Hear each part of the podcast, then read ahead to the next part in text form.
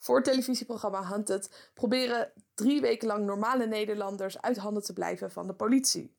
Marcel van de Ven stuurt een team aan om deze Nederlanders te pakken te krijgen. En ik was heel benieuwd, wat voor soort mentaliteit is er voor nodig om deze mensen te pakken? Hoe hou je die focus? Hoe ga je om met tegenslag? Hoe stuur je ook dit team aan? Maar ook wilde ik een kijkje hebben achter de schermen. Hè? Wat gebeurt er nou als het programma voorbij is? Als je die laserfocus hebt gehad, hoe kom je daarna aan je ontspanning? En welke personen zitten dus achter die mensen van de politie? Wat zijn juist hun kwetsbare kanten? Zijn ze blij met die topsportmentaliteit of hebben ze ook ergens spijt van? En ik kwam er allemaal achter in deze podcast. En luister snel mee om er ook achter te komen. Ja, leuk. Ja, heb je wel eens eerder gedaan, een podcast? Of, Nee, eh, ja. Eén keer voor Hunted van de twee mensen en eh, eentje voor een CrossFit. Oh, cool. Die hebben dat een keer gedaan en dat ging over eh, eh, mentaal, zeg maar. stukje mindset. eh, Ja. ja. ik hoorde ook van, eh, eh, eh, hoe heet ze? Eline. Eh, Eline, die vertelde ook dat je voor voetbal ook wat dingetjes doet qua Ja. topsport. Ja, prestatiecoaching. Oh, cool. Ja. Dus dat is ook het mentale, eh, mentale Ja. stukje. Ja, het gaat eigenlijk meer van wat doe je met prikkels, hoe sta je erin en wat heeft het voor impact allemaal. Hè? Wat krijg je allemaal voor invloeden en hoe ga je ermee om en hoe blijf je bij je taak en hoe weet je ook uiteindelijk je doel te bereiken. Ja, Dat moet je eigenlijk allemaal zelf doen natuurlijk, maar dat is wel fijn als je er een beetje hulp bij krijgt. Ja, toch? Wil je ook een glaasje water? oh, dat lust ik wel. En jij? Eh, ja, ik ben eh, zelfs uit de topsport. Dankjewel. Ik heb eh powerliften gedaan dan. Mhm. En relatief kort, dus in een jaartje ben ik daar heel groot in geworden qua nou ja, medailles, zeg maar. En toen heb ik besloten om ermee te stoppen en het stukje mindset dus door te geven. En daar mijn bedrijf omheen gebouwd. En eh, dat ben ik nu, iets meer dan een jaar ben ik daarmee bezig. En dat wil ik ja, nog veel groter maken en nog meer mensen mee, eh, mee Ja. helpen op die manier. En wat is het bedrijf dan? Want eh, je doet de podcast. Ja, dus die podcast is gewoon om mensen te kunnen inspireren. Uh, dus ik help mensen één op één en groepen. Dus dan breng ik verschillende mensen bij elkaar uh, die allemaal met mindset bezig willen zijn. Ja, en dat ze elkaar op die manier kunnen helpen. En daarnaast doe ik het ook voor bedrijven. Dus ik ben nu met KLM bijvoorbeeld bezig om dus stewardessen dan te helpen met hun mindset. Oh, leuk. Het echt een uh, cultuur is waar heel veel gegeven wordt en ze zichzelf dan weer voorbij lopen. Dus op die manier. Uh, En heeft het dan met weerbaarheid te maken? Of ja, zeker. Ah, ja, ja. veerkracht, jezelf Veerkracht. inzetten, maar ook een Ja. stukje planning en volhouden. En de dingen doen die Hm. niet zo leuk zijn en niet de confrontaties dus uit de weg gaan. En echt Hm. op die manier met, eh met mindset bezig zijn. Ja. Ja, en wat ik vandaag een beetje in de podcast wil doen is ook eh, nee, jouw verhaal daarin eh, naar voren laten komen. Dus Mhm. hè, wie ben je en wat doe je nu en hoe ben je gekomen Mhm. vanaf het punt waar je eerst was naar waar je nu bent. En Ja. eh, hoe mindset daar een rol in speelt en hoe je dat dan ook doorgeeft. Ja. Ja. Dus ik ben ook heel benieuwd eh, van jou. wat Je, hè, Neem je al op of zo? Of, ehm? ik eh, laat hem gewoon lopen en dan knip ik er zelf eh wat dat dingetjes is goed. in en uit. En Ja, dan, dat is prima. En dan maak je er een mooi verhaal van. Precies, dan wordt het een, een beetje een natuurlijk gesprek en niet, niet echt een interview. Ja. Hè, want ik ken jij zelf van Hunted, ik Ja. keek heel fanatiek het programma. Hoe ben je daar bijvoorbeeld terechtgekomen? Ja, ik ben bij Hunter terechtgekomen en dat is ehm, ehm, dat ik bij de politie vandaan. Ik heb altijd bij de politie gewerkt. Mhm. In het specialisme en in eerste instantie op straat begonnen. De mooiste tijd die ik heb gehad was op straat, meldingen rijden. En uiteindelijk, na, nadat er eh, iets gebeurde, eh, binnen een, ik, eh, een collega van mij die overleed. En ehm, dat was voor mij ook meteen het startmoment dat ik het specialisme in wilde gaan. Daar ben ik ingegaan, dat heb ik een aantal jaren gedaan. Toen ben ik vanuit het specialisme, daar zal ik straks nog even op inzoomen. Eh, vanuit specialisme ben ik teruggegaan naar de regio en daar kwam een reorganisatie. Vanuit die reorganisatie was, was ik eigenlijk alleen maar bezig, want ik zat in het management met eh, personeel. Nou, dat vond ik niet zo, eh, niet zo heel bijzonder. En toen besloot ik uiteindelijk om voor mezelf te gaan beginnen, een trainingsbureau te beginnen. En ik gaf toen al training in weerbaarheid. Ik was coach binnen, binnen opleidingen voor operationeel en tactisch leidinggevende. En ik denk, daar ga ik mijn werk van maken. Ik moet die politiecultuur wil ik graag achter me houden, eh, laten, omdat ik voelde dat ik iets wat vervormd was in plaats van echt gevormd. Dus ik wilde weer nieuwe kansen. En ik ben iemand die zegt van nou, als ik iets wil, dan ga ik het ook doen. Ja, En soms moet ik eerst even nadenken voordat ik wat doe. Maar ik ben vaak van, nou, als ik dan ook dat wil, ben ik heel resoluut en dan ben ik gestopt. Keus gemaakt om een trainingsbureau te beginnen. En eigenlijk op het moment dat ik wegging bij de politie, vrij vlot, echt, ik denk dat er een week tussen zat. Dus vanaf de dag vanaf mijn afscheidsborrel eh, totdat ik werd benaderd, dat is denk ik een week tussen gezeten, werd ik benaderd door Sean van de Heuvel. Mhm. En John van Heuvel die eh, had toen net het programma ontvoerd en op de vlucht. En eh, hij wist wat voor een rugzak ik had binnen de politie. ervaring had opgebouwd. of ik hem wilde helpen. Kende jij hem al of had hij dan over jou gehoord? Ja, hij had over mij gehoord.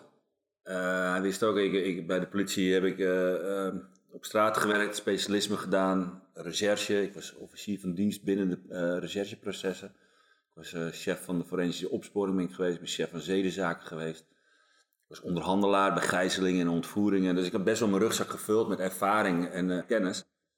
En dat had hij gehoord, dus hij zei, ja, wil je mij ondersteunen in de, in de zoektocht? En daar ben ik toen ingestapt Ja. in eerste instantie vrij naïef, als ik het even zo mag zeggen. Want ja, ik kwam vanuit een politiewereld en toen kwam ik in de mediawereld, wat ook weer een enorm, ja, is een hele andere wereld weer. Met andere normen en waarden, andere cultuur, andere drijfveren, andere belangen, andere doelen. Hoe was die overgang dan voor jou? Ja, dat was voor mij eh, heel bijzonder. Dat is heel bijzonder. Ik ging een ontvoer doen en ehm, ja, ik was eh, gewend om vanuit heimelijkheid te werken. En in ene liep ik met een cameraman door de stad. En eh, weet je, dus het was voor mij echt iets dat ik dacht van, jeetje, waar ben ik in beland? Alleen wel reuze nieuwsgierig naar de leermomenten. Hoe werkt dat nu, hè, die tv-wereld? Want ik stapte zomaar in een de tv-wereld binnen. Ja. En zeker, is- John had toen ook enorm succes met zijn met zijn programma's. En niet alleen maar met zijn programma's, ook met, eh, met het oplossen van zaken werden echt hele mooie successen behaald. Met enorme kijkcijfers. Ja, dan word je op een ene aangesproken. En dus dat heeft wel een enorme eh, invloed. En daar moest ik wel aan wennen. Ja. Maar vanuit, vanuit die hoek, vanuit ontvoerd en op de vlucht, werd ik benaderd voor het programma Hunted. Dus door de productiemaatschappij werd ik benaderd of ik mee wilde werken aan uh, Hunted. ja. En dat heb ik er wel gedaan. wat ervaring in ieder geval opgedaan. Ja, Ja. ik kon mooi alle ervaringen vanuit mijn verleden, vanuit politie. En de kleine ervaring die ik in die drie jaar binnen ontvoerd en op de vlucht had opgebouwd, ja, dat, dat kwam zo nu in Hunted terecht. Ja, je zei mensen gingen me herkennen op straat. Eh, Ik Ja. kan me voorstellen, eerst dan doe je alles eigenlijk heel erg geheim en dan ineens staat er een camera bovenop je en dan gaan mensen er ook wat van vinden. Ja. Eh, hoe was dat voor jou? Ja, dat is een aparte ervaring, zeker in het begin, want dan zitten mensen je aan te kijken en denk je, wat kijkt hij nou? Niet realiseren dat je gewoon eh, voor 1,6 miljoen kijkers in beeld geweest bent. Dus dat was, wel, dat was wel een aparte weg ook weer, om te bewandelen. En in principe, in eerste instantie vind je dat nog wel, dan moet je eraan wennen. Eh, maar later eh, dan, dan denk je, ja, laat maar lekker met rust, weet je, laat maar gewoon lekker mijn ding doen. Mhm. Dus eh, ja, zo eigenlijk. Ja, kreeg je ook veel negatieve reacties? Nee, helemaal niet. Alleen maar Zelf, ja. Zowel vanuit de, de, de, de groep waar ik gewerkt heb, dus vanuit de disciplinepolitie, als de. Maar het is natuurlijk ook een fantastisch programma. Er werden altijd wel meningen en, en kanttekeningen aangegeven door sommige mensen. Over het is in scène gezet, maar geloof nou, dat kun je niet in scène zetten. Ontvoerd was echt een programma waar je de mensen ging helpen. Mhm. Absoluut. Ja, en ik hè, hoorde het ook al van Hunted, van, hè, dat is in scène gezet, maar soms inderdaad echt die emoties. Nou, dat lijkt me lastig om dat eh Nee, er is niets in scène allemaal te gezet. kunnen, te kunnen spelen Ja, inderdaad. nee, het, is, het is echt zoals het is. Ja. En, eh, eh, en de, de toevalligheden of de, de situaties die opvallen waar mensen hun bedenkingen bij hebben, dan denk ik dat moet in scène gezet zijn. Dat is juist het grappige, dat is echt niet in scène. Mensen zijn dus echt zo. Dus waar, waar je vanaf seizoen 1 begint, zeg maar, dan leer je al dat je niet moet bellen, niet op je computer, dat je niet, En weet je, toch? en, en toch doen ze het. En dan denken mensen, ja, maar dat is dus echt zo. Mensen doen het dus ook echt gewoon. Ja. En dat komt door de stress, weet je, waar je natuurlijk op kunt inzoomen. Wat doet stress met mensen? Wat doet. ehm, kijk, mensen, eh, en dat is ook misschien wel een mooie les in het leven, weet je wel. Ehm, sommige mensen plannen hun leven, mensen plannen hun weg, men, mensen plannen hun ambities. En die zeggen, ik ga het op deze manier doen. Ja. Maar wat als het nou net even anders gaat en dat je in hele andere situaties gaat komen? Wat doe je dan? ja, en vaak onder die druk dat je ook andere dingen doet, ook al loopt het allemaal volgens plan, Ja. dat je alsnog onder de stress iets totaal anders doet waarvan je achteraf denkt, oh wat Ja. stom. Of, of dat je terugvalt op je oude gewoontes waarvan je zegt, nou dat wil ik dus net niet. Maar dat doe je dus toch. Dus je gaat toch weer eh, contact opnemen met je vrienden, je gaat toch weer contact opnemen met je familie.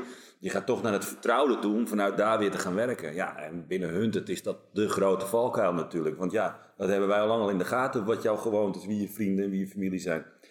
Dus ja, We hebben je ook al uitgezocht. kip, ik heb je. Ja. en voor de deelnemers is het super stressvol. Ervaren jullie dan ook nog stress gedurende het programma? Eh, want het zit dan druk op. Drie weken heb je Ja. tijd om iedereen te pakken. Ja, dat is het ook. Hè. Ik bedoel, eh, wij, wij zitten aan een tijdsdruk vast. Mhm. Dus als je kijkt naar een rechercheonderzoek om iemand eh, te willen achterhalen, weet je, Taggi is bijvoorbeeld een, een, een goed voorbeeld daaraan. Van, ja, er zit wel druk op omdat er een gevaarzetting aan die beste man zit, zeg maar. Zo moet je het een beetje zien. Maar het kan even duren. Je kunt het heel goed voorbereiden. En wij zitten echt aan 21 dagen vast. Wij moeten gewoon binnen 21 dagen die mensen achter slot de grendel hebben. Zo moet je het eigenlijk een beetje benoemen. Ja, en zeker ook met die camera's erop. Misschien Ja. dat het nog wel extra druk geeft. Ook dat. in heel Nederland Ook dat. dat, Ja. ja. ja, dat het niet gelukt is. Ja, en dat het een groot speelveld is. Hè? Want Nederland lijkt klein, maar dan is het heel groot. Als je het hebt eh, over dat mensen zich kunnen verbergen en je wil controle uit op het gebied waar mensen kunnen zitten, dan is Nederland in één heel groot. En ben je er dan ook echt drie weken elke dag eh, mee bezig? Ja, ja iedere dag. Ja. Ja, ik ben echt 21 dagen is de jacht geopend. En eh, geef ik sturing en leiding aan het operationele proces. Dus aan de regisseurs binnen, aan de techniek, aan eh, de digitale jongens, maar ook aan de jongens die op straat rijden. Aan de regisseurs, ja, daar geef ik dan leiding aan en een sturing. En dan bepalen we dan eh, wat er gaat gebeuren in die onderzoeken. ja, want wat je op tv ziet is natuurlijk maar een heel klein stukje van Ja. wat er allemaal gebeurt. Ja, En de, de spannende dingen zie je waarschijnlijk allemaal op de tv. ja.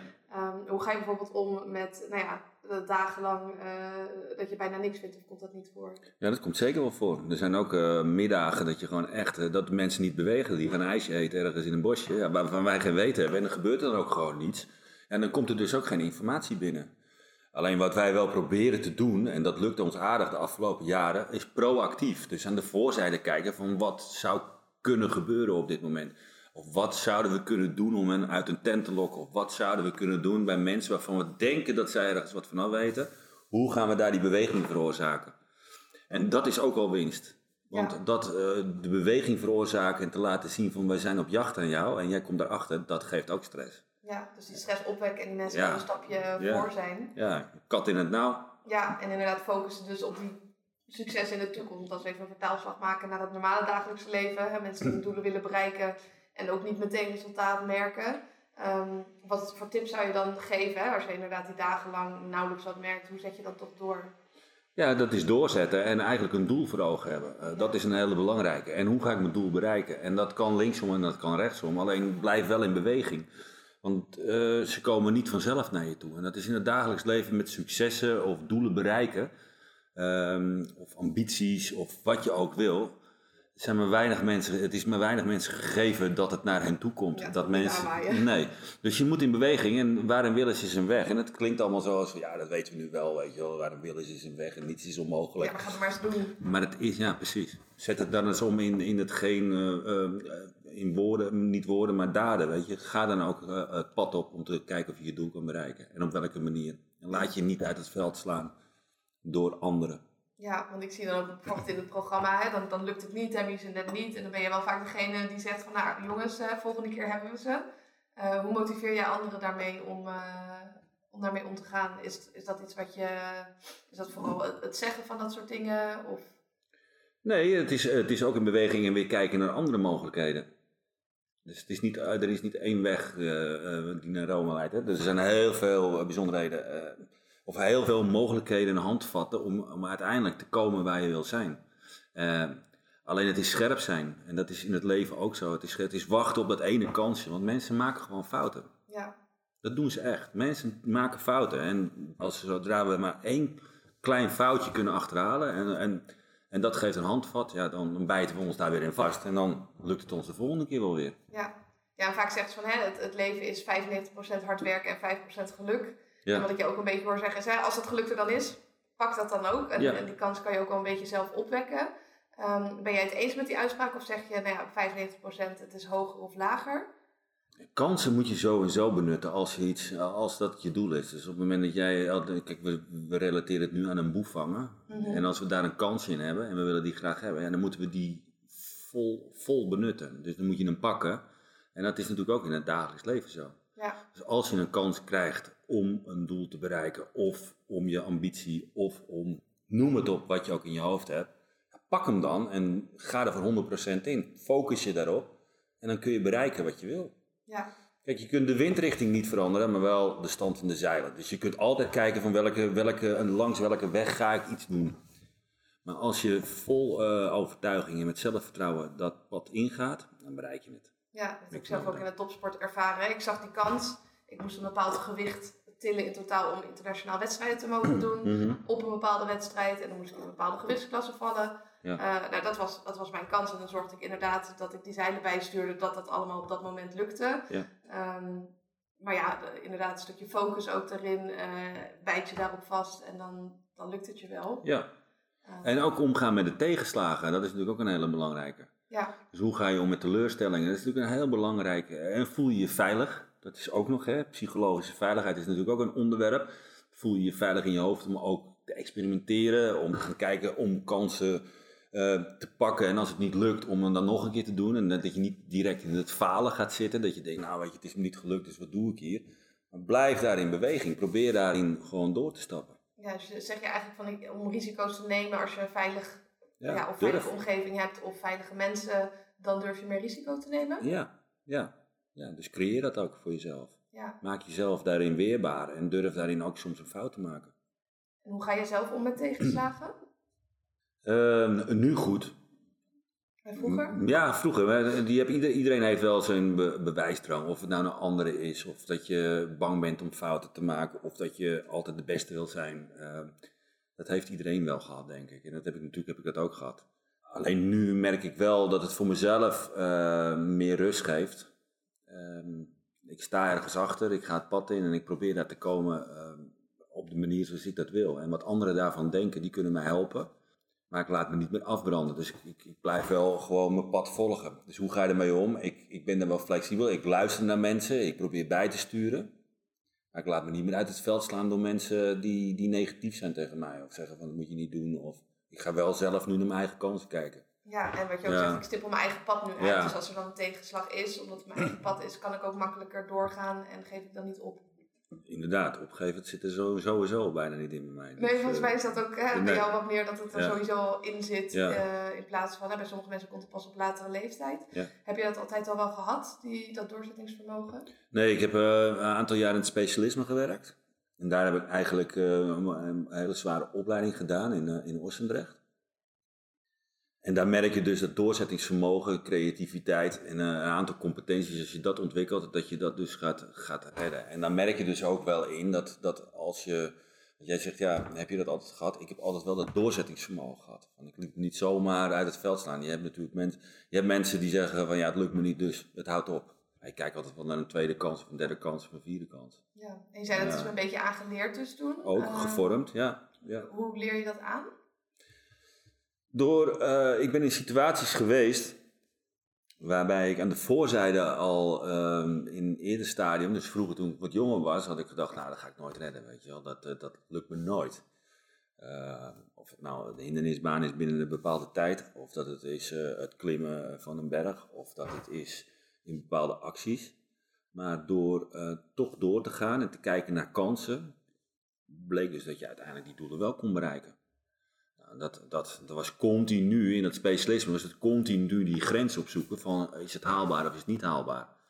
En eigenlijk door je doorzettingsvermogen en het karakter wat je hebt gevormd en ook eh, het deel uitmaken van een team, bleek dus dat eigenlijk bijna alles haalbaar was. Ja, dat had je vroeger nooit kunnen bedenken. Nee. Dat je nu hier zou staan Nee. en door die grenzen op te zoeken, Ja. dat je er elke keer toch wel overheen kan. Ja, en, en soms is het, eh, vaak is de wijze simpeler dan dat we denken. Ik bedoel, vroeger zat ik voor de televisie en dan denk ik, oh, jeetje, dat zijn toch even persoonlijkheden, nou, dan kom je nooit terecht zeg. Ja, En nu loop je er zelf tussendoor te dartelen. Ik bedoel, dat, dat, is, eh, dat- dat, dat vormen, dat heeft ook met wilskracht te maken. En het heeft ook met interesse te maken. Het heeft ook eh, te maken met van, eh, wil je het? Hè? Dat, dat is natuurlijk ook wel een, factor. Maar blijkbaar is het dus ook haalbaar. Alles is haalbaar eigenlijk. ja, het is ook weer een stukje actie, hè? Want wat je al eerder zei van, nou ja, heleboel, het klinkt allemaal zo simpel, maar als je de- het niet doet, dan heb je er nog niks Nee, aan. mensen komen je niet halen. Nee, nee. Dus eh, nee, dat ligt maar bij jezelf. Ja. En je hebt nu eh, vier seizoenen eh, gedaan van Hunted. Ja. Dus dan ben je daar drie weken volle bak mee bezig. Ja. Ehm, hoe is het dan daarna? Hè? Dan heb je mega focus. Ja. Dan, dan stopt het. Eh, hoe is dat? Nou, je bent sowieso moe.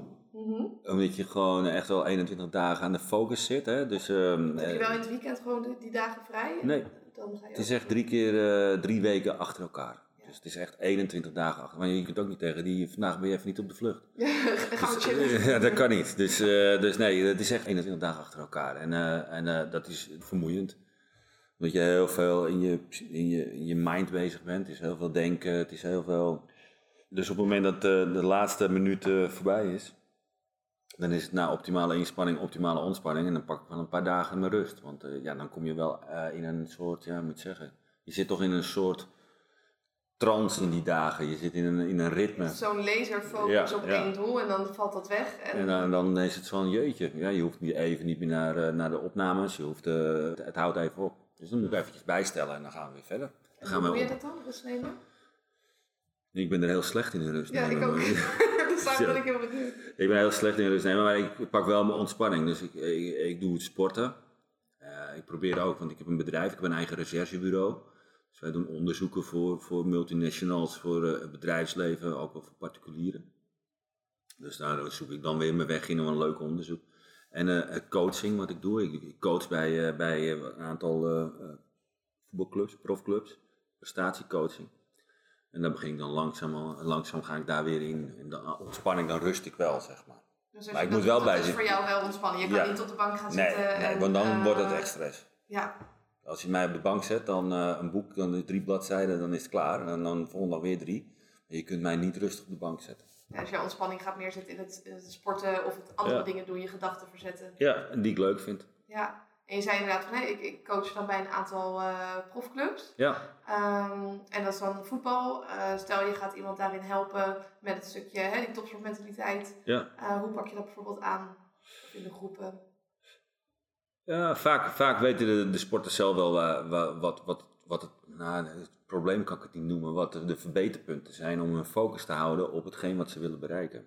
Ja, soms is het ook nog wel de vraag of ze zelf weten wat ze willen bereiken, of ze daar wel eens over nagedacht hebben. Dus wat is hun doel? Nou, eh, de ene die wil graag in het eerste komen van een van de profclubs, en de ander wil graag Europees kampioen worden of anders. Dus dat is de stip op de horizon die je dan met elkaar bepaalt. En hoe ga je dan eh, op die weg kom je dus een aantal eh, hobbels tegen. En hoe ga je met die hobbels om? Laat je je daardoor uit je focus trekken?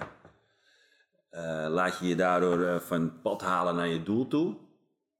Of zeg je van, hé, hey, weet je, hier zit ik op te wachten, deze handel ik en ik blijf gewoon continu bij mijn taak en bij de weg waar ik wil, wil en het doel waar ik wil komen. Ja, En daar probeer ik ze op te houden, zeg maar. En dat is soms vanuit de privé-situatie dat de hobbels komen, soms vanuit de organisatie. Media is natuurlijk ook nog wel een punt. Ehm, nou, als je kijkt naar topsport, hebben we het over zaakwaarnemers of andere mensen die belangen hebben die eh, jou eh, continu benaderen. Nou, hoe ga je daarmee om? En hoe blijf je bij, eh, bij, bij datgene waar je goed in bent, bij je sport waar je goed in bent, of bij je beroep waar je goed in bent? Of hoe houden we die focus? ja. Is het ook makkelijker om met iemand anders te bespreken? Soms dan, hè, dat- herken ik van mezelf, dan lijken dingen echt super goede kansen. Maar als je dan kijkt, klopt het bij mijn focus? Nou, misschien niet helemaal. Nee. Ehm, helpt het dan sowieso om iemand te hebben die zegt van joh, eh, focus en eh, dit past niet bij je doel, doe maar niet? Of coach jij niet op die manier? Ja, kan. Dus ik kan van, van ik heb, sommige, maar soms zijn de dingen ook leuk. Soms moet je ook dingen gewoon doen om weer te- later om weer ontspannen in je focus te komen. Dat klinkt misschien Ja. gek, Ja, maar maar soms, ja, soms moet je eventjes je gedachten verzetten en moet je even iets doen. Alleen het moet wel duidelijk zijn waarom je, of, of, of dat je weer terugkomt en eh, fixeert. Voorbeeld is eh, als jij op vrijdag een wedstrijd hebt gespeeld, dan zou je best wel eh, in het weekend eventjes eh, los kunnen gaan, op stap kunnen gaan of maximaal in die ontspanning of een patatje eten, ik noem het iets gek. Zorg ervan wel weer dat je op een gegeven moment een punt eh, creëert waar je weer totaal vanuit je focus gaat werken. Ja, en dat je jezelf niet gaat tegenwerken, wat je inderdaad zegt. Hè? Want. Stel je gaat stappen en je gaat ook nog eens heel veel bier drinken en je moet maandag weer fit op het veld staan. Dan heb je een probleem. Ja, dat denk Ja, ik inderdaad ook. Dus je moet wel afkaderen, maar het is niet zo dat je, je moet af en toe even een uitstapje, even het plafond aantikken. Maar ik denk dat het geldt voor iedereen. Ja, ja precies. Ja. Niet alleen voor topsporters. Nee, maar, het geldt voor eh, iedereen. Ja, ik heb het zelf met ondernemen, hoor ik het ook veel van andere ondernemers. Die hebben allemaal superveel goede ideeën. Ja, wat doe je daar dan mee? Wat, wat doe je wel en wat doe je niet? Maar dat als je maar die focus houdt, kan je er prima naast wat andere extra dingetjes doen. Ja. Eh, als je maar wel op je pad blijft en ervoor zorgt dat je niet... eh, Ja, exact. Nou, voor ondernemers geldt dat natuurlijk hetzelfde, hè? qua coaching of qua training.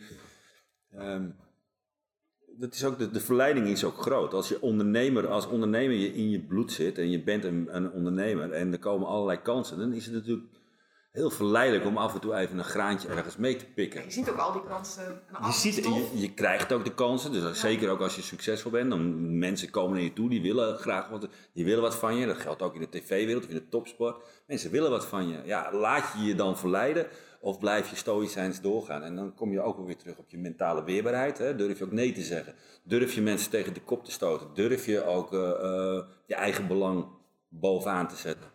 Ja. Want er zijn toch wel eh, veel mensen die dan willen aardig gevonden worden, durven geen nee te zeggen, willen succesvol blijken.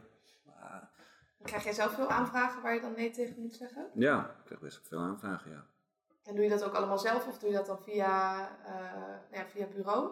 Ik heb uh, een management, die, die, die zit daar, Eline Heremans. Ja, fantastisch. Ja, die, die zorgt daar goed voor, dus dat het afgekaderd wordt. Ja.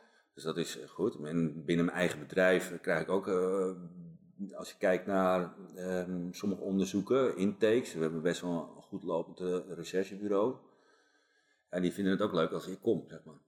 En het klinkt misschien een beetje maar ja, dat kan niet altijd. Weet je. Ik kan niet, dat lukt dus niet. Dus ja, daarin moet je wel uh, keuzes maken. Maar zo ja, keuzes maken is sowieso heel belangrijk. Uh.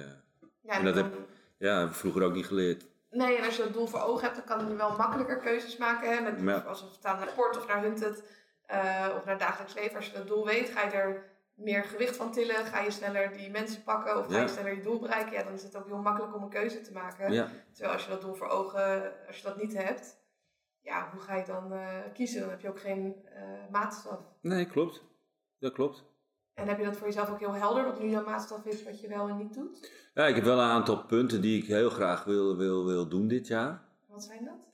Binnen mijn recherchebureau eh, eh, doen we best wel veel eh, samenwerkingen. Dus ik zou nog wel een aantal samenwerkingen willen aangaan met, met bedrijven om hun zaken te doen. Je ziet dat de politie steeds minder gaat doen binnen rechercheonderzoeken. Dus als een, een bedrijf benadeeld wordt door criminaliteit, dus de politie heeft geen capaciteit of prioriteit meer om dan te helpen. Dus die bedrijven die huren ons dan in om dat te gaan doen. Ja, daar, daar wil ik nog wel eh, wat meer uitbreiding, meer vestigen. Dat vind ik eh, iets. Eh, ik ben een, een boek aan het schrijven. Komt eraan. Dat is nog een stukje ambitie dit jaar. Waar gaat het boek over? Dat gaat eigenlijk over, over, over mijn periode binnen het specialisme.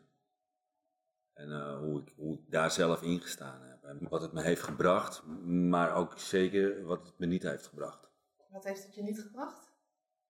Nou, ik, ik ben een trotse vader van twee kinderen, zeg maar. En ehm, ja, ik heb eh, de, de, het opgroeien van die twee, dat heb ik wel gemist in de jaren, omdat ik altijd aan het werk was, veel weg, ook eh, wereldwijd. Dat heeft, eh, heeft nu, nu ik wat, ik ben 48, maar nu je wat meer jaren, wat jaren verder bent, merk je wel dat je toch wel wat dingen gemist en dat krijg je nooit meer terug. Dat gaat Ja. nooit meer gebeuren, zeg maar. Eh, en ook wel in je, in je vorming, in je, in je psyche, zeg maar, in het genieten. Ik ben best wel een beetje, ja, ze noemen dat afgestomd. Dus ik ben best wel, ik ben heel erg kort. Waar mensen heel erg kunnen genieten van dingen, heb ik dat minder. En dat komt wel door de periode die ik daar, eh, dat ik daar heb gewerkt. Ja, is dat een stukje ambitie dan? Dat je altijd gewoon hoge doelen nastreeft, dat je dan wat minder kan genieten van de kleine dingen? Zit dat meer in iets anders? Nou, ik denk, ik denk, ik ben, eh, ik denk dat ik, ehm, ja, moet ik het zeggen, ik geniet er wel van, maar ik zie soms het genieten niet. Waar mensen hele avonden kunnen eten en zeggen van, oh eh, ja, de smaak en een lekker wijntje die gaan achterover hangen. Nou, het onrustige wat ik op de bank heb, kan ik ook bij zo'n etentje hebben. Dus eh, dan krijg ik wat te eten. En waar mensen één minuut doen over een hapje, heb ik er al tien gedaan. Ja, En, en dat komt wel daar vandaan, door, door, door altijd maar werken, gehaast, door blijven gaan. Nou, dat. ja, dat herken ik zelf ook wel. Dan zie je Ja. het meer als functioneel. Ja. En dan denk je, oké, eten is op. Wat, eh, Ja, wat gaan we nu doen? Actie, ja, eh, ja. ja. Ja. En, en, dat- en, dat, en dat is wel iets, dat is wel een stukje vervorming. ehm, waar ik nu zoiets van heb van, ja, weet je, ik wou dat ik dat, ik kan er wel jaloers, eh, eh, ik kan wel jaloers zijn op mensen die dat wel hebben, die een- echt een hobby hebben, weet je wel, die echt bezig zijn met dingen, die echt genieten van. Dan denk ik, ja, weet je, geen idee, zit ik soms heel anders in. Zou je dat nog kunnen leren, denk je? Want dat gedisciplineerd heb je natuurlijk ook eh, Ja. een stukje geleerd. Ja, ja ik moet, ik, je moet het leren eigenlijk. Ja. Anders blijf je maar in die flow zitten, dus. Ja, en op een gegeven moment, Ja. eh, als je maar blijft werken en werken en werken. Ja. En je kijkt terug en je denkt, oh shit, Ja. ik, eh, ik heb eigenlijk een heleboel dingen daardoor gemist. Ja. Dan, Dus eh, ja, dat is een stukje bewustwording ook, hè, van de, de mooie dingen die er zijn in het leven. wat heeft het je wel gebracht? Een aantal dingen heeft het in ieder geval niet gebracht, dat werk. Maar ook een aantal dingen wel. Ja, ik heb daar wel een stuk veiligheid geleerd. Ik bedoel, ik heb daar gewerkt in een team. En wij konden alles tegen elkaar zeggen. Eh, de operaties waren dus ook best wel uh, hoogstaand, gevaarlijk. Dus de dingen die niet goed gingen, of, of, of, de negatieve punten die je over iemand zou kunnen hebben, die werden ook gewoon daadwerkelijk benoemd. En dat kon ook. Dus dat werd ook gezien als, als, als handvatten en als leermomenten voor de volgende acties. En dat heb ik wel geleerd binnen die eenheid.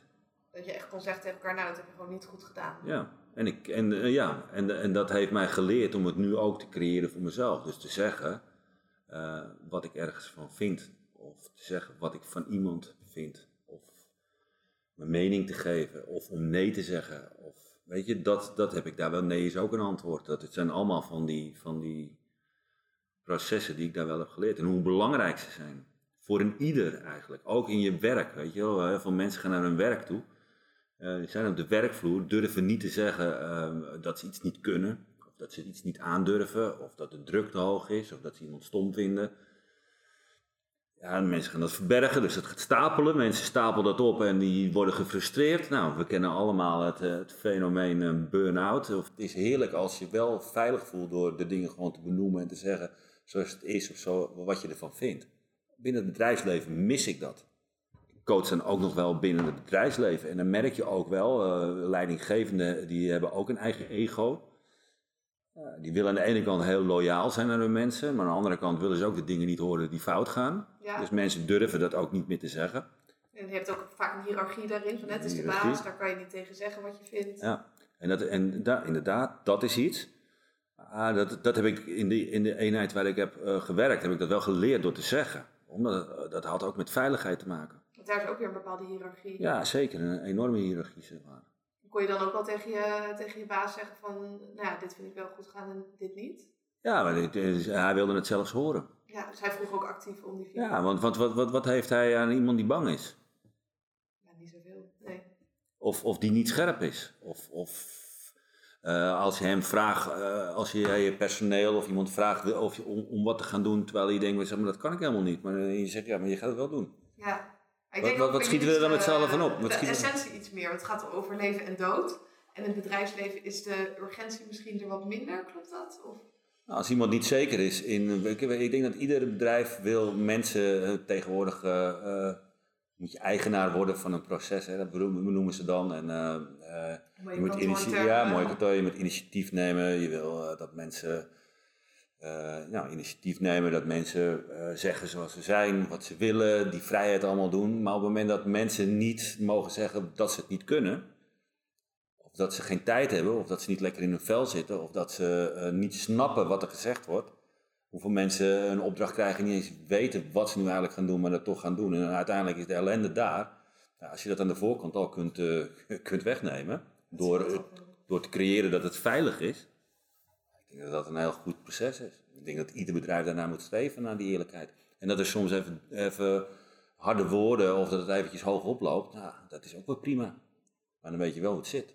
En wat is dan eerst nodig, die veilige omgeving? Of eerst dat je kan zeggen wat je denkt? Ik denk dat dat dan bij elkaar, ja, dat, dat, gaat samen.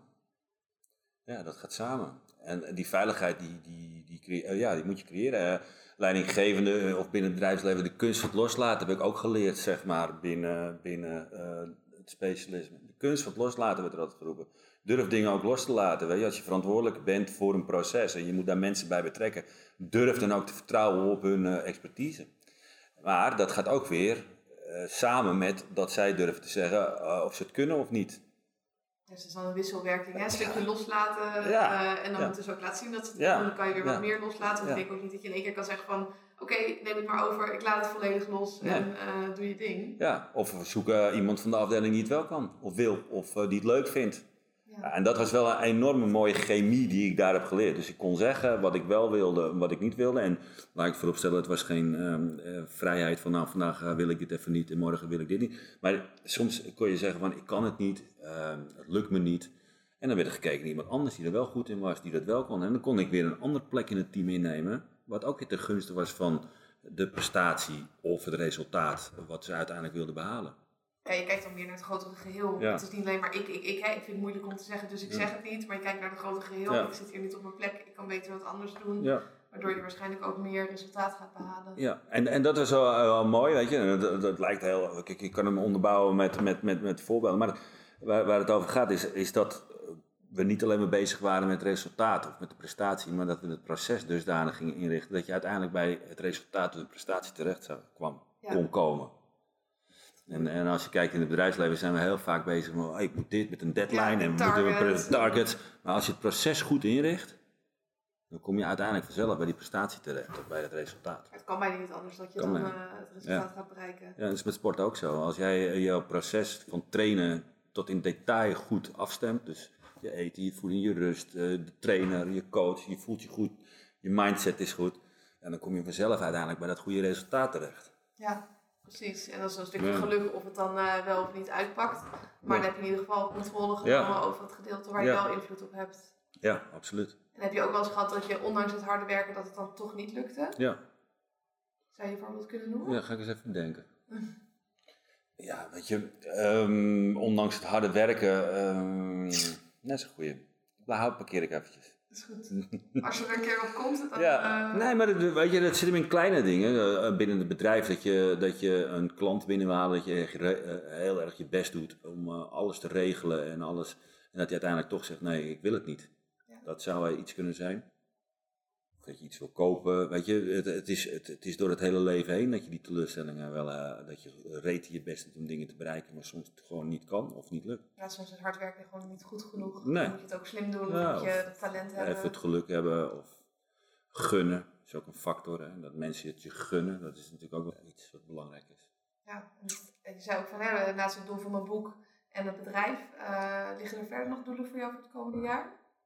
Sowieso gezondheid, maar dat is heel uh, afgestaan. Maar ik hoor zoveel gekke dingen omheen de laatste tijd. Uh, welke doelen heb ik nog meer? Uh, ik ben, nee, eigenlijk niet. Wat doe je qua gezondheid om fit te blijven? Ik sport. Ik let wel redelijk op mijn eten. Maar ik hou aan de andere kant ook wel weer van een drankje. Dat vind ik ook wel weer, weer goed. En ik probeer in mijn mind gewoon, gewoon goed te blijven. Dat is denk ik wel het belangrijkste. Ik doe geen dingen meer die ik niet wil, zeg maar. En ik heb niet altijd die keus.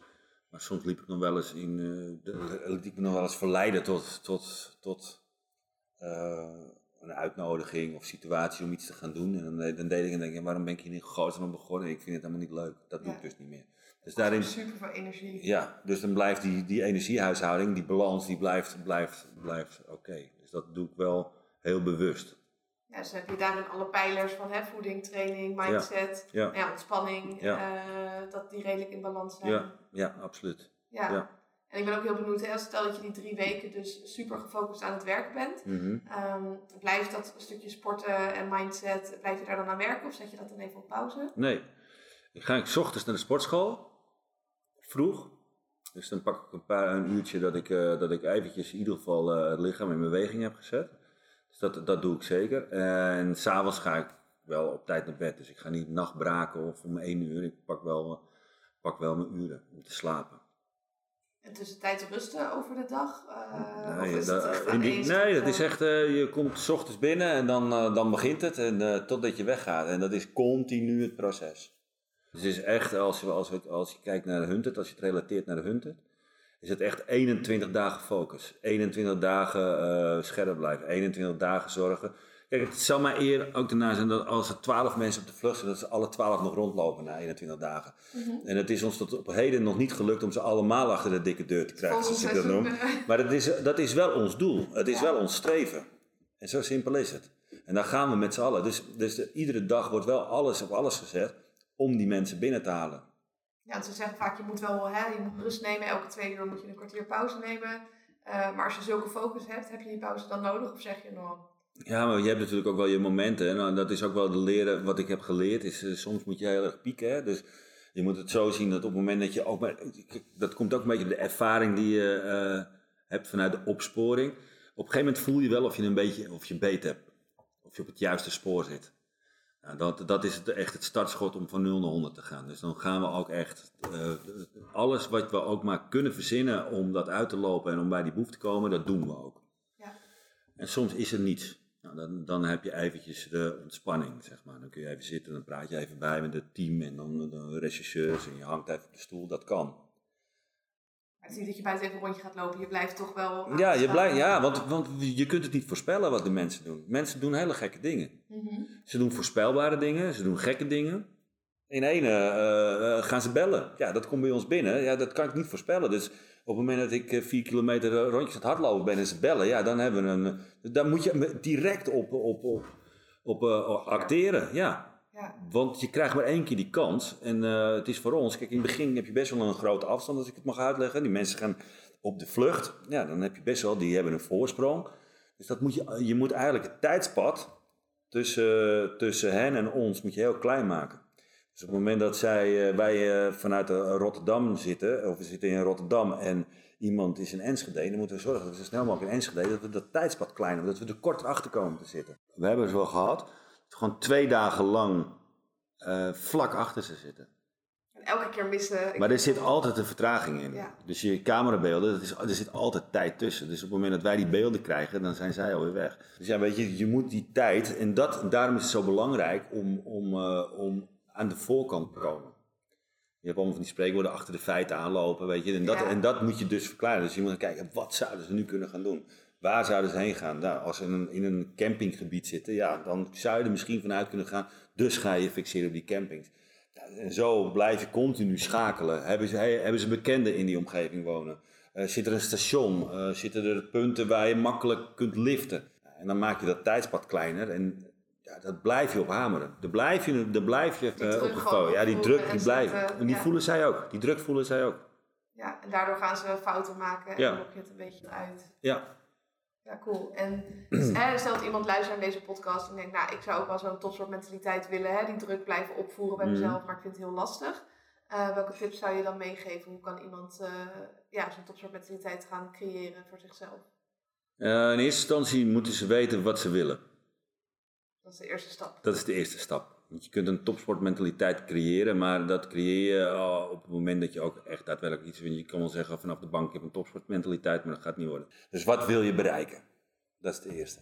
De tweede, hoe wil je het bereiken? Op welke manier eh, wil je dat gaan bereiken? En kun, en je kunt dat ontwikkelen door je niet uit het veld te laten slaan en door eh, niet op te geven. Dus als jij 's ochtends even geen zin hebt, dan heeft het ook, en je zegt, nou weet je, vandaag heb ik geen zin, ik ga niet. Dus probeer daarin ook die focus eh, te krijgen. Probeer de mentaliteit te creëren dat je opstaat 's ochtends en dat je ook daadwerkelijk heen gaat. Ook al vind je het niet leuk, want vaak zijn de minst leuke dingen het leukst. Dus als je een dagje, Uiteindelijk. uiteindelijk, dat zul je misschien herkennen, als je geen zin hebt om te trainen, dan heb je getraind, ik, nou, waar ik heen gegaan ben. Ja, en dan ben je trots dat je juist door die weerstand Ja, dat je door die weerstand. Dus eh, iedere keer vier dat ook. Vier je successen en zorg dat je daardoor iedere keer weer een stapje verder komt. Ja. Dus, dus eh, blijf bij je taken. Dus laat je niet verleiden om naar links en rechts te gaan. Want op het moment dat je, je- dat je, dat je het te wijd gaat doen, dus je hebt een resultaat en een doel en je wil het via allerlei wegen eh, gaan behalen, dan doe je alles een beetje. Dus probeer echt die focus, dat je, dat, dat je die rechte lijn blijft houden. Ja. Ja, en hoe krijg je die topsportmentaliteit? Nou, misschien kun jij dat aangeven. Wat heb jij gedaan? Eh, ik heb vooral inderdaad door die weerstand heen gaan. Ook een stukje successen vieren, maar ook bijstellen. Hè. Je hebt dat doel. Eh, maar soms zie je dingen nog niet die mogelijk zijn op het moment dat je dat doel stelt. Dus mijn eerste doel was bijvoorbeeld met een Nederlands kampioenschap meedoen. En toen lukte dat. Toen dacht ik, oh, hè, wat is er nog meer mogelijk? En dan ga je groter dromen en groter dromen. Ja. En dan merk je eigenlijk hoe makkelijk het is om het allemaal te- te bereiken. Omdat niemand het doet, omdat iedereen zo beperkt denkt. Aan de voorkant denk je al dat het niet kan. Ja. Maar op het moment dat je die... En je moet een wil hebben, hè? je moet het ook willen. Dus creëer dat ook. Als je, als je niet wil, dan, dan... En dan hebben we het over topsport of uit een doel bereiken. Je moet wel een wilskracht hebben. Ja, het doel moet moet het- belangrijk genoeg voor je Ja, het zijn. doel moet belangrijk genoeg voor je zijn. Ja, en, eh, daar, daar, en je moet ervoor over hebben om alles daarvoor te laten wijken. Ja, dat zie je nu op 1 januari stellen heel veel mensen een doel. Nou, ik denk dat tegen de tijd eh, dat, het, dat deze podcast wordt opgenomen, dat de meeste mensen al hebben opgegeven. Simpelweg, het doel is gewoon niet belangrijk genoeg. Hè? Nee. Bijna iedereen wil afvallen, maar ja, hoe belangrijk vinden ze het nou echt om af te vallen? Niet. Niet. Nee. Nee. Ja, het zou leuk zijn als ze Ja. wat lekkerder in hun vel zitten en wat strakker zijn. Ja. Maar eh, hè, het is geen kwestie voor hen van als ik mijn doel niet bereik, nou, dan, dan, dan stort mijn hele leven in, bij wijze van spreken. Ja, nee, maar, nee, inderdaad. Nee, dat is het niet. Nee. Dus die hele wil, en, eh, en bij topsporters, die hebben echt een wil. Die willen iets bereiken. Ja. Die hebben een drive. Die, hebben, die zijn daar zo. En die hebben af en toe eh, hebben zij iets nodig om eventjes op het pad geholpen te worden. Want iedereen heeft zijn hobbels. Maar die willen ook echt. Die zetten ook door. Doorzettingsvermogen is een belangrijke competentie daarin. En eh, veel mensen die vinden het leuk. Ja, maar je moet ook bereid zijn om het niet leuker te doen. Want Exact. het is niet alleen maar... En soms eh, is het ook gewoon echt niet leuk. En dat moet je ook kunnen accepteren. Ja, daar geniet ik juist van. Als je Ja. da- daarvan kan genieten, denk ik, Ja. door die weerstand heen gaan en het doen, ook al is het niet leuk, ehm, dat je daar uiteindelijk de meeste winst in kan, eh, kan behalen. Ja, ja en, de tegen, en, om, en durf, de, durf, durf om te gaan met, met tegenslagen.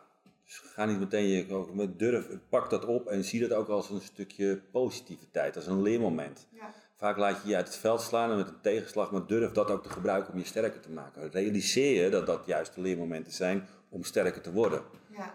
En, en dat kunnen topsporters vaak wel. ja, de waarde gewoon zien van tegenslagen. Ja, en dat je ja. denkt, oké, wat kan ik hiervan leren? Ja. Wat ik vaak bij andere mensen zie, is dat ze zoiets hebben van, ja, ik ben niet goed genoeg. Dit is een bewijs van dat ik moet stoppen. En dat het daardoor een tegenslag, een tegenslag wordt in plaats van een... En ja, daar heb ik geen zin meer in. Mensen zijn tegen me en dan gaan ze ook kijken wat vinden anderen. Maar durf dat ook in een positief iets, een positief iets om te zetten. Ja. Ja, ik denk dat dat wel- wel bijdraagt aan een topsportmentaliteit. En je zei ook al vier successen. Hoe heb jij dat zelf gedaan? Nou, als ik kijk naar, naar de opleiding, dat was, eh, was een hele pittige opleiding. Ja, je, daar, was, ik zelf ook trots op en dat durfde ik zelf ook te vieren, zeg maar. Door, eh, nou, het kan met een etentje zijn en het kan met vrienden zijn, maar het kan ook met je oud team. Wij zijn met, met het team, met de mensen die er doorheen kwamen, zijn we met z'n allen eh, uit eten gegaan en een avondje op stap geweest. Ehm, durf eh, op het moment dat je een goede order binnenhaalt, durf daar ook eh, een borreltje te gaan drinken of iets anders leuks te gaan doen. Of eh, een dagje vrij te nemen en zeggen, weet je, we pakken onze rust, we vieren dit ook gewoon. En vaak zien we die successen niet of vieren we de successen niet. En dat geeft wel weer een motivatie voor de volgende. Als je vraagt aan mij van hoe doe jij dat? Ja, op het moment dat ik dat, dat- stel dat ik twee uur een succes heb, dan durf ik gewoon om die uur ergens naar binnen te lopen en te zeggen, nou vandaag doe ik even niks meer. Ja. En dan morgen ga ik weer met vol gas er tegenaan om het volgende succes binnen te halen. Dus ik durf het wel te vieren. Bereik je daardoor denk je ook meer successen, juist door het te vieren en er even bij stil te staan? Jazeker. Ja. ja. Want, want dan ga je dus inzien dat het loont, je harde werken loont, je doorzettingsvermogen loont. Eh, Het extra motivatie denk Extra ik ook door erbij motivatie. stil te staan, anders vergeet je soms bijna wat je allemaal hebt bereikt. ja, en waarom je het bereikt. Want soms bereik je iets wat een doel is en dan ben je, er al voorbij en denk je, hé, hey, wacht even, ik heb het al gehaald. Ja, of je denkt, waarom doe ik het dan eigenlijk? ja, hè? ja. Waarom, eh, inderdaad, wat jij noemt, ik ga lekker uit eten met iedereen, ik Ja. ga een borreltje doen. Het is die connectie met andere mensen die belangrijk is en niet per se dat behalen van dat doel. Ja, dat is voor één moment leuk, Ja. maar daarna is het, is het weg. Ja, is het weg. En dat, en dat is niet alleen persoonlijk, hè. dat geldt ook. Ik heb een aantal eh, eh, mensen rondlopen, personeel. Is het ook belangrijk om met hen te vieren? Zij werken ook hard, zij zetten zich ook in. Zij willen ook, ze doen ook de focus. Zij laten ook dingen thuis om, om, om dat resultaat te behalen. Dus dan is het ook belangrijk dat je de, de, de successen gaat vieren met elkaar. Waar doe je het voor? Als dat zichtbaar is en je hebt daar plezier van en je, hebt daar, eh, je vindt dat oké en je bent, dan doe je dat de volgende keer weer. En ook nog een keer als je de waardering krijgt van iemand. En ook nog een keer als je je veilig voelt. Want ik vind die psychologische veiligheid is echt een heel belangrijk eh, item aan het worden binnen prestatie. Ja, waar ook te weinig aandacht waarschijnlijk aan wordt besteed. Ja. Dat zie ik zelf in de topsport, maar ook in het ondernemen. En je zegt ook in het bedrijfsleven. Ja. Dat stukje veiligheid, dan durven mensen ook geen risico's meer te nemen. Nee, Dan krijg je eigenlijk een hele gemiddelde cultuur waarin iedereen zich inhoudt. Ja. En niet zijn maximale potentie gaat benutten. het is in het bedrijfsleven zo, het is in de topsport zo. eh, het is eigenlijk over in het privéleven is het zo. Als je kijkt naar, eh, naar de topsport. Als je als speler in een team niets tegen je trainer durft te zeggen en direct wordt afgestraft als je een keertje nee zegt of zegt van nou ik kan het niet of ik wil het niet of ik snap het niet. En dan zeg je ja wie, wie ben jij nou? Dan gaan die mensen zich, die gaan nooit hun eigen initiatieven nemen. Nee. Dus die sla je gewoon neer. Dat is in het bedrijfsleven niet anders. Dus als de mensen niet kunnen zeggen wat ze denken of wat ze willen, dan gaan ze of achteroverleunen en wachten tot ze een opdracht krijgen. Maar hetgeen wat je van ze verwacht, doen ze zeker niet. Ja, en ik denk dat je de toppertjes daarmee verliest. Die hebben zoiets van, nou, hè, eh, dikke doei, ik ga wel voor een andere baas werken. En dat, en dat, is, en dat, is, dat, en dat blijft je achtervolgen. Als dat vanuit de jeugd is, tot aan nu. Als je kijkt naar sommige sporters, eh, die vanuit eh, huis komen, die zijn opgevoed en die waren druk en eh, tonen initiatief. En de ouders zeiden, nee, moet je niet doen, moet je niet doen. Stoppen nu, gezitten, gezitten, gezitten, stoppen nu, gezitten. En die komen vervolgens bij de pupillen, weet je wel. En bij de pupillen heb je trainers en ik wil dat je dit, en ik wil dat je dat, en ik wil je zus. Nou, dan gaan ze vorderen, vorderen. En dan komen ze in een team en dan krijgen ze een trainer. Ik wil dat jij initiatief gaat tonen. Zijn ze vier jaar op afgestraft. Ja, Wat je verwacht je dan? geprogrammeerd. Ja, je bent geprogrammeerd. Dus, en, en dat is in het bedrijfsleven ook zo. Als jij, eh, of, of, of, of in de topsport of, of privé, op het moment dat je altijd maar in een cultuur hebt gezeten waar je werd afgestraft om initiatief te tonen, waar je afgestraft werd als je dingen ging zeggen, als je kritisch was of als je vragen ging stellen, nou, dan kun je dat ook niet in één keer verwachten. Dus daar hebben de mensen dan weer coaching nodig of je moet die omgeving gaan creëren. Nou, dat is best moeilijk. Voor een leidinggevende is dat heel moeilijk, of eigenaar van een bedrijf of als trainer. Ja, als iemand dan helemaal geprogrammeerd is op een bepaalde manier, Ja. eh, ga, ga je dan maar eens herprogrammeren. Dat is super Dat lastig. is heel lastig. En Zeker naarmate de leeftijd vordert. Zeg maar, dus bij de jeugd gaat het dan nog wel. Maar eh, als je wat ouder bent, zeker ook in bedrijven die al jarenlang op een afdeling zitten, en je krijgt ineens een, een, een leidinggever die zegt: Jongens, ik wil vandaag dat jullie eigenaar worden van het probleem. Ja, weet je, en dan zeggen ze: Ja, dat is goed. Maar ja, ze hebben jarenlang mochten ze geen initiatief tonen. Eh, politiecultuur is ook zo, hè? Dat was natuurlijk heel hiërarchisch, werd allemaal gezegd. En nu ga je zeggen: Je moet initiatief nemen en eh, je moet. eh, Eigen regie. ondernemen, eigen regie. Ja, weet je, dat is best lastig om, om dat te kenteren. Dat is natuurlijk een heel, eh, heel moeilijk proces. Ja, en wat je inderdaad zegt, zorg dan voor die veilige omgeving. Dus misschien als mensen denken, ik wil dit als mentaliteit, zorg eerst voor die veilige omgeving. Ja. Dat je in ieder geval die risico's durft te nemen en durft te experimenteren van hè, hoe is het om initiatief te nemen, hoe is het om, om risico erin te nemen. Dat is hem. En, eh, en, en creëer ruimte om dat, te, om dat te doen. Dus je kunt, als je topsportmentaliteit wil, dan moet je, dat ook, dan moet je, da- moet je daar ook de, de, de omgeving voor creëren, inderdaad. Dat kun je er niet bij doen. Ja, ja het, een stressvolle omgeving kost je te veel stress om, eh, Ja. dat is weer een afleiding van je doel denk ik Ja. daarin. Ja, en Ik denk, eh, het is een hele belangrijke factor aan het worden hoor. Eh, als je kijkt naar, we hebben natuurlijk de fysieke eh, weerbaarheid, je hebt de mentale weerbaarheid. Maar het hele morele, dat begint nu ook een, een belangrijke factor te worden. Waar merk je dat aan? Is dat anders dan vroeger of is er meer aandacht nu voor? Ik denk dat er, A, dat er meer aandacht voor is. B, eh, zie je ook dat, eh, nou je ziet het ook wel, de bewegingen, pest op de werkvloer. Eh, eh, ontslag, burn-out begint toe te nemen. Eh, je, je ziet de snelheid, mensen die blijven volgen. Dus je ziet die hele ontwikkeling zie je, eh, zie je gebeuren, zeg maar. Ja. En dat begint bij, bij de organisatie. Het begint bij je leidinggevende, zeker in het bedrijfsleven. En het is met sport ook zo. En bij de coach dan. Het Ja. begint met de trainer. Als jij zorgt dat iemand lachend komt en weet dat hij kan zeggen wat hij, wat denkt, en ergens niet mee eens is of zich een dagje niet lekker in zijn vel zit en daar ook rekening mee gehouden wordt, ja, dan, dan heb je mensen een keer volop, eh, ja, een keer volop, nou moet ik het zeggen, benutten vind ik een beetje raar, maar je, dan kun je natuurlijk eh, volop mee aan de gang, mee, mee werken. Ja. Mensen moeten zich veilig voelen. ja, en dan durven ze dat ook te laten zien en Ja. aan te geven. En eh, om het maar even naar de sport te vertalen. Als je een trainer hebt die zegt eh, doorgaan, doorgaan, doorgaan. Maar diegene die zijn blessure aan het trainen, dan ben je uiteindelijk ben je verder van huis. Ja, maar die durven het niet te zeggen, want dan zeggen ze weer, nou, dan slap je aan als mannetjes precies. Je toch. bent zwak, eh, Ja. je kan het niet. Ja. Als het onveilig voelt, dan durven ze zich waarschijnlijk ook niet kwetsbaar op te Nee. stellen. Want hoe was dat voor jou? Hè? Je zit in die politiecultuur, kwetsbaarheid. ehm, gaat dat eh, goed samen? Vroeger niet, nu wel denk ik. Als je kijkt naar de ontwikkeling die er is, wordt er veel meer naar de mens gekeken als politieagent, zeg maar. Eh, in het verleden had je, had je, was dat wel, eh, huilen doen we niet, eh, zeuren doen we niet. Het hoorde er allemaal bij bij het werk. Maar weet je, bij de politie, ja, ik heb diep respect voor het hele politievak. Eh, ik heb er eh, zelf jaren in en rondgelopen, maar kijk, je kiest inderdaad wel voor een bepaalde beroeps, beroep, weet je, politieagent. En je weet dat je dingen gaat meemaken, maar het is niet normaal wat je meemaakt. Wordt het wel normaal voor je? Het kan nooit normaal worden. En dan heb ik het over eh, niet-natuurlijke dood of verkeersongevallen tot kinderen, tot geweld, tot, weet je, het is niet normaal. Eh, en het, eh, helaas eh, gebeurt er steeds meer en zijn de incidenten best heel heftig.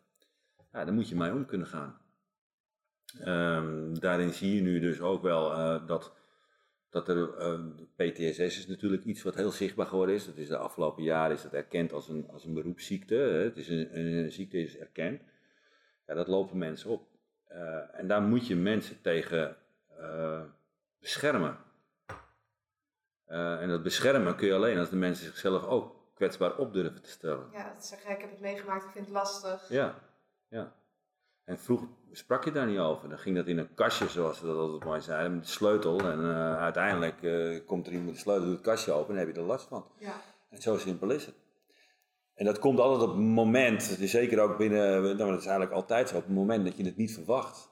Ik ken een voorbeeld van een collega die, uh, die stond een keer bij iemand die, die uh, suicidaal was. Die had zichzelf overgoten met benzine. En die, die was aan het dreigen met een aansteker van, hey, weet je, ik, en dat zat hem in de relationele sfeer. En uiteindelijk stond hij met een aansteker stond hij te dreigen van, ik ga het doen. En door de damp en door de, vat die man vlam, zeg maar. Nou, dat is, zonder dat het de bedoeling was. Zonder dat het de bedoeling was. Dus die man die, die in de brand en die, wij stonden met, met erbij en die collega. Na jaren later zit die collega die zit op de bank en die kijkt naar de televisie en er komt op de televisie net zo'nzelfde scenario voorbij.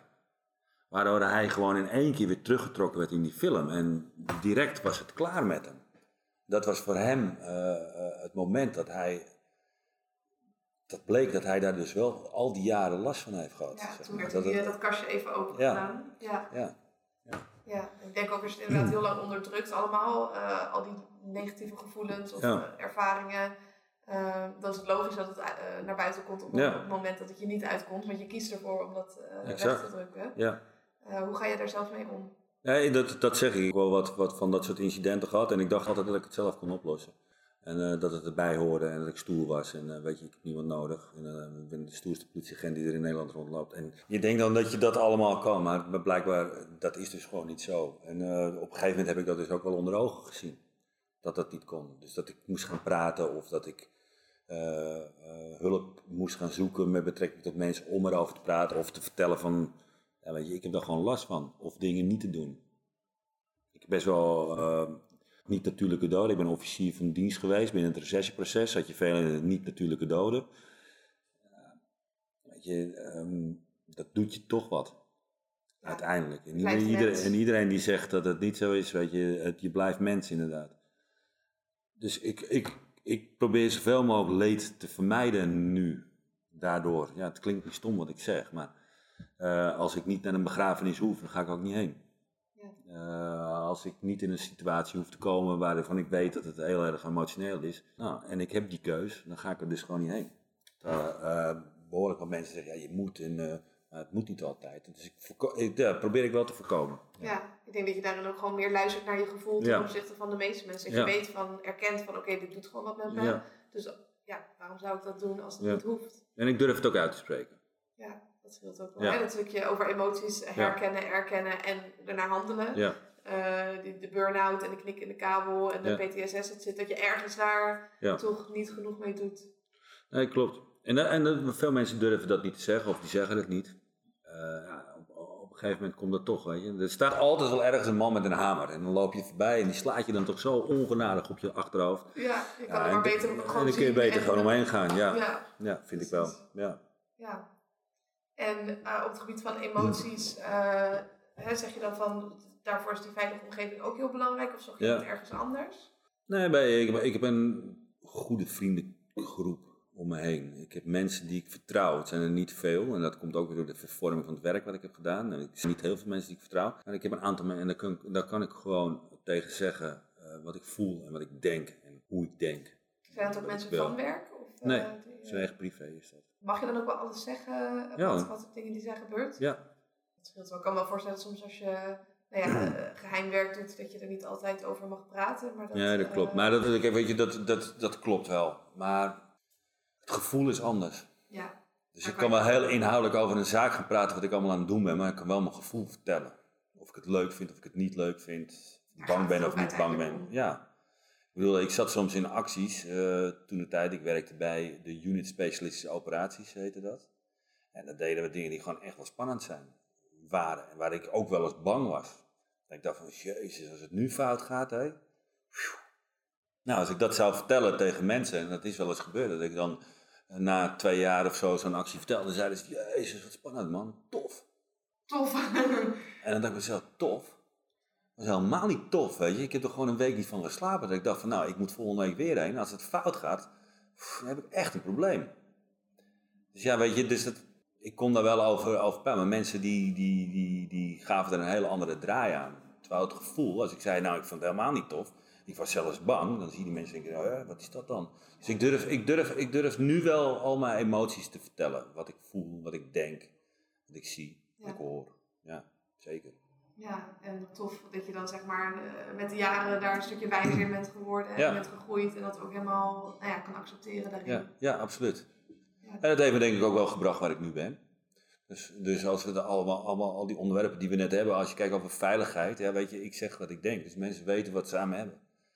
Um, als je kijkt naar doorzettingsvermogen, ja, ik doe, ik doe gewoon. Ik, eh, als ik wat wil, dan doe ik het. En als ik halverwege denk, ik ga het niet redden, dan, durf ik, dan is dat weer omgaan met die teleurstelling. En dan denk ik, ja, weet je, Mas, dan moet je het ook gewoon niet doen. Jammer, je hebt het geprobeerd. Proberen lukt altijd, is een uh, spreekwoord. Dan denk ik, heb het, heb, het, heb het gewoon geprobeerd. En dan zie je toch dat je vaak op, op, op punten komt wat ik nooit had verwacht. Nooit had verwacht.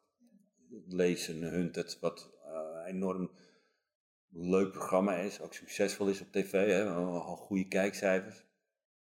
Kijk naar een boek, kijk naar mijn eigen bedrijf, wat ik altijd wilde. Kijk mijn kinderen, weet je, die zijn, zijn gezond, die zijn lief, die zijn respectvol. Ja, weet je, dan, dan denk ik, ja, dat, dat is toch allemaal maar gedaan vanuit jezelf. Nou ja. Neem die mentaliteit dan ook een stukje mee naar huis, dat je dat aan je kinderen leert? Zeker, ja, zeker. Hoe doe je dat bijvoorbeeld? Uh, nou, over, over eerlijk zijn. Dus waar je vroeger rekening hield omdat het gewenst gedrag moest zijn, weet je, zeggen zij gewoon wat ze denken. Ook naar mij toe. Dus, uh, dus uh, ja, dat vind ik mooi. Dus dat ze het niet leuk vinden of wel leuk vinden. Of als ze ergens geen zin in hebben, zeggen ze het ook. Uh, of, of, ze nemen daarin ook beslissingen. bijvoorbeeld mijn dochter is 21, ik vergeet nooit. Een paar jaar geleden had ze haar eerste baantje bij een supermarkt. En ik zei altijd tegen als je het niet leuk vindt, zo heet ze, dan moet je het niet doen.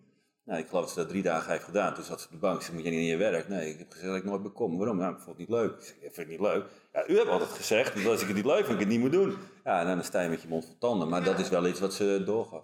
Mijn zoon die zit in het betaald voetbal.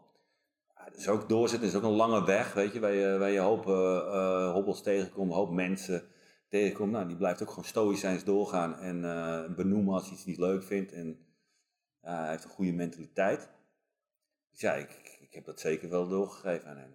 Ja, en ook al is het dan uh, dat je met je mond vol tanden staat als ze zegt, nou ik vind niet leuk, dan was voor haar misschien het doel van het geld verdienen niet genoeg. En voor je zoon juist weer wel van hè, daarin uh, zijn doel bereiken. Ja, zijn doel bereiken, hij wil zijn doel bereiken en hij blijft ook gewoon doorgaan. En welke tegenslag er hij, ook, hij heeft ook trainers gehad die hem wisselden, die zeiden van nou ik, ik wil dit, die vind je niet goed genoeg, maar continu gewoon altijd positief. Ik heb nog nooit gehoord dat hij op een dag zei van pap ik heb geen zin om te trainen of ik ga het niet doen continu doorgaan omdat hij dat doel wil bereiken. En dat is dan een stukje mentaliteit wat ik hem heb meegegeven. Van als je dat echt wil, jongen, dan moet je dat redden. En dat is met mijn, met mijn dochter niet anders. Dus ik heb dat absoluut doorgegeven aan mijn kinderen. En dat doen ze ook op hun werk. Weet je wel, ehm, als je het hebt over veiligheid, ze creëren hun veiligheid. Want wat, zij zeggen ook gewoon wat ze denken en wat ze ervan vinden. En soms wordt het niet altijd in dank afgenomen bij ze. Ze doen het wel. Je weet wel wat je aan ze hebt. Absoluut. Ja. En de mensen weten ook wat ze aan ze hebben. En, en dat, ik denk dat dat ook wel heel belangrijk is cool om te horen dat je dat zo ja, door kan geven op verschillende ja. manieren. Ja, en wat zij ermee doen, dus ja, nou, zeker. En ik probeer het ook aan de mensen om me heen uh, mee te geven. Ja, tof. Ook aan de mensen die bij me werken. Zeg gewoon, als je het niet bevalt, zeg het dan gewoon tegen me. Als je het niet leuk vindt, zeg het dan, want dan kan ik er iets mee. Uh, als je het dan niet vertelt en je gaat allerlei rare frats aan de hand halen en, uh, en je gaat dingen doen die ik echt niet leuk vind, omdat je dat niet zegt of omdat je gefrustreerd bent, ja, dan heb je kans dat we een kleine aanvaring gaan krijgen. Ja. Nou, dus ik probeer die veiligheid wel te creëren. Ja, dan zit die aanvaring niet in uh, dat moment, maar gewoon die opstapeling van alles bij elkaar. En dat mensen gekke dingen gaan doen op het moment dat ze zich niet kunnen uitspreken of niet willen uitspreken. Ja, of dingen niet doen. Ja. dat zie je in het bedrijfsleven ook. Mensen die, die, die komen met allerlei smoesjes, stellen heel veel werkzaamheden uit of initiatieven uit. Die doen het ook gewoon niet. En dan worden we boos. Ik krijg aan, maar waarom doe je dat nou niet? Nou, als ze in het begin hadden gezegd, ja, ik snap het niet, ik vind het lastig, ik durf het niet. Dan had het probleem al lang uh, vertaald kunnen halen. Ja, of ik vind het makkelijk. Ja, dat kan is ook. vaak ook wat ik hoor. Ik heb er zin in. Ja. ja, dan kun je er altijd nog wat mee. Ja. Dus dat is wel een belangrijke. Oh, en dat, en dat, en dat is inherent aan je, aan je doelen behalen. Uh, aan alles wat je wilt, denk ik.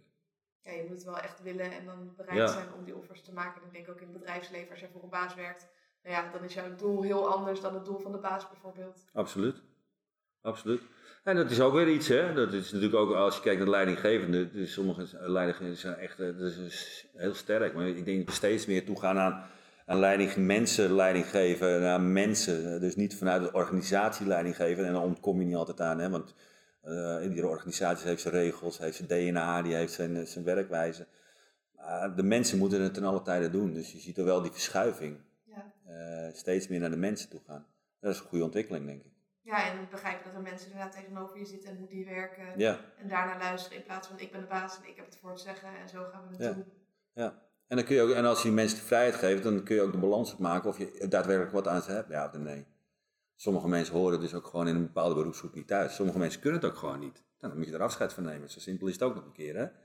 Maar dan moet je wel kijken, heb ik alles eruit gehaald wat erin zit bij die mensen? Heb ik ze de kansen gegeven zoals ze, die ze verdienen? Heb ik, heb ik het beste uit die mensen gehaald wat ze in zich hebben? Dat is een belangrijke factor. Ja. En dat deden ze bij, waar ik vandaan kom, deden ze dat zeker. Ja. Heb je daar een stukje geluk gehad dat je daarvoor in de juiste omgeving zat? Dwing je ook af. Dwing je af. Dat dwing je ook af met je wilskracht, door te laten zien dat je er altijd bent, door uh, overtuiging, door teamplayer. Ja, dat dwing je ook wel af. Ja. Maar is in de topsport ook zo, dat dwing je ook af. Succesvolle mensen dwingen het vaak af. Ik zeg niet dat ik succesvol ben, maar succesvolle als je kijkt naar topsporters die, die allemaal trainen. Uh, kijk, ik, ik zit van de week zat ik, zat ik de documentaire op Videoland te kijken van Ronaldo. Ik moet hem nog zien, maar. Uh... Ja. Maar de wilskracht die zo'n jongen, in, in, eerste instantie dacht ik, wat is dat voor een ventje?